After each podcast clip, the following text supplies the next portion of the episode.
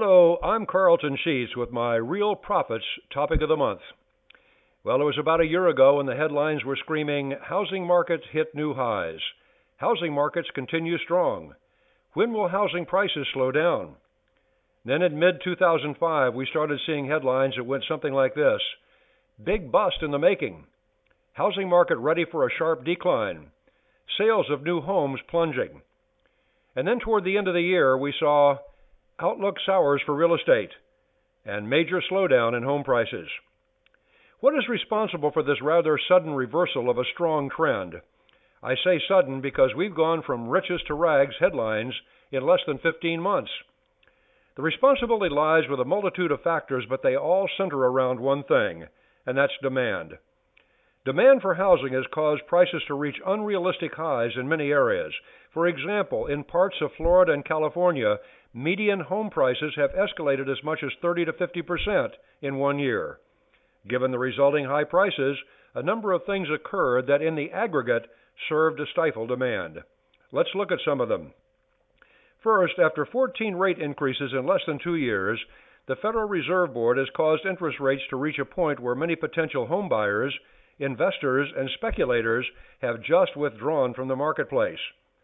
Another factor is that the mortgage providers are tightening their lending standards. In 2005, nearly 45% of all first time homebuyers were able to buy their homes with no money down. Even the second and third time homebuyers were able to buy no money down about 25% of the time. Now, as a result of new tighter lending standards, people are finding it decidedly more difficult to qualify for a loan. We live in a consumptive society that is largely financed by debt. Millions of Americans have become dependent upon rising home values as a way to support refinancing and home equity loans, the proceeds of which are used to pay for, well, second homes, cars, home remodeling, short term debt reductions, vacations, clothes, and, well, you name it. To a degree, so many of these cash out mortgages occurred that the percentage of people waiting in the wings to do this themselves became smaller and smaller, to the point that the higher interest rates and tighter credit standards prevented them from doing the same thing, further diminishing the demand for housing.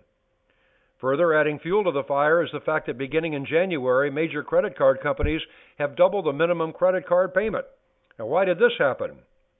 Regulators with the Office of the Comptroller of the Currency were very aware that a large percentage of Americans are involved in a revolving debt load from which they will never escape.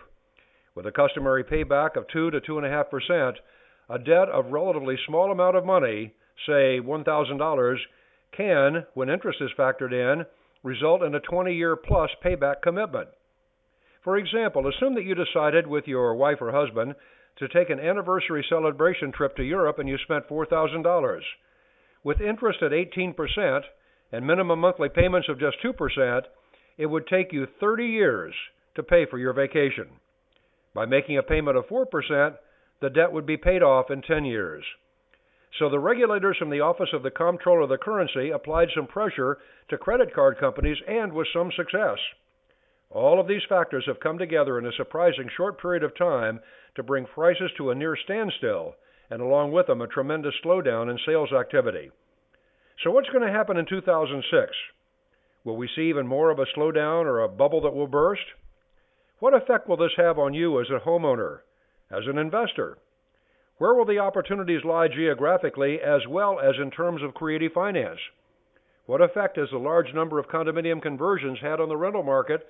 And what is the likely effect that the large number of adjustable rate mortgages will have on the foreclosure market? I'll be addressing all these questions in the months to come. In the meantime, this is Carleton Sheets wishing you real profits in your investing.